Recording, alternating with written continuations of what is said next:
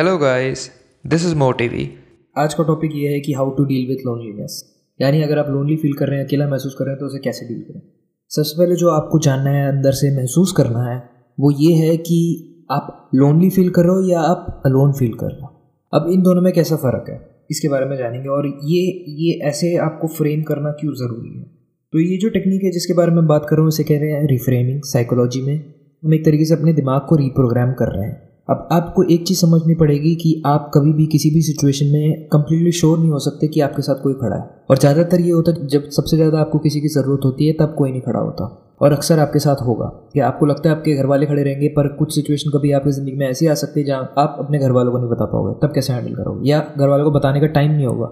आपको तुरंत एक्ट कर तब आप सबसे अकेले हो। अलोन कहा मैंने? लोनली नहीं कहा। लोनली क्या एक तरीके से फीलिंग है? कि आप अकेला महसूस कर रहे हो। उसके लिए ज़रूरी नहीं है कि आप सही में अकेले हो। तो जब भी आप अकेला महसूस करो, आपको जानना है कि मैं अकेला बस महसूस कर रहा हूँ या मैं सही में अकेला हूँ। यानी ये बस मेरी फीलिंग है या ये सही में फैक्ट है? अगर सही में फैक्ट है तो आप उस पर एक्शन ले सकते हो। अगर ये फैक्ट नहीं है कि आप बस महसूस कर रहे हो अकेला तो एक तरीके से आपको वो फीलिंग ड्रॉप करनी है।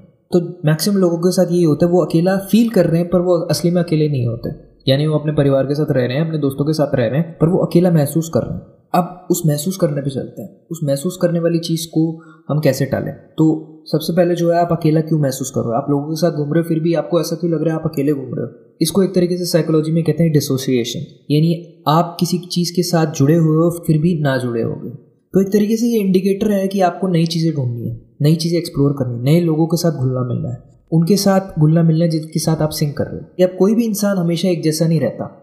हर इंसान में कुछ अच्छी चीज़ें आती है, कुछ गंदी चीज़ें आती है, कुछ गंदी चीज़ें निकलती है, कुछ अच्छी चीज़ें आती है। ऐसे बढ़ाव या घटाव चलता रहता है। और ये होना भी चाहिए क्योंकि ये दर्शाता है कि बंदा ग्रो कर रहा है, बंदा कल से बेहतर बन रहा है। जिस बंदे में ये चीज़ नहीं हुई, वो बंदा धीरे धीरे बोरिंग हो जाएगा प्रिडिक्टेबल हो जाएगा। लोग प्रिडिक्टेबल लोगों के साथ ज़्यादा तक रहना नहीं चाहते। अगर आपको एक्साइटिंग बनना है खुद के लिए या दूसरों के लिए तो आपको हर दिन बेहतर बनना पड़ेगा। अगर आपको सक्सेसफुल बनना है तो आपको हर दिन बेहतर बनना पड़ेगा। और अगर आप हर दिन बेहतर बनोगे तो धीरे धीरे आपकी कंपनी वो आपको बोर करने लगेंगे। क्योंकि आपको रियलाइज़ होगा कि मैं इनके साथ रह के आगे नहीं बढ़ सकता। इस वजह से साइकोलॉजिकली आप इंटरेस्ट लूज करने लग जाओगे। आप जो फील कर रहे हो वो सामने वाले नहीं फील करते।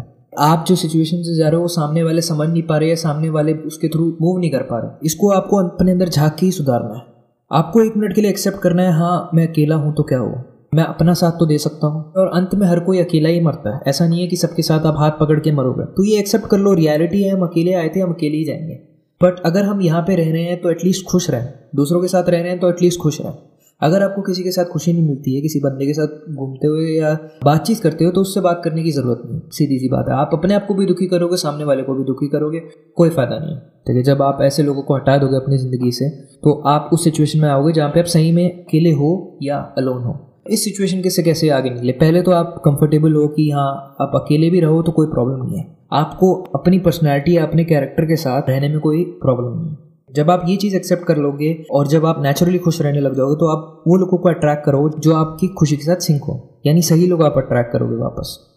बहुत बहुत धन्यवाद इस ऑडियो को सुनने के लिए। अगर आपको मेरा काम पसंद है प्लीज़ मुझे फॉलो कीजिए, मेरे चैनल को सब्सक्राइब कीजिए। और अगर आप चाहते हैं एनिमेटेड वीडियो देखना इसी बुक समरी की तो लिंक जो है वो डिस्क्रिप्शन में है, उसको फॉलो कीजिए। Thanks for listening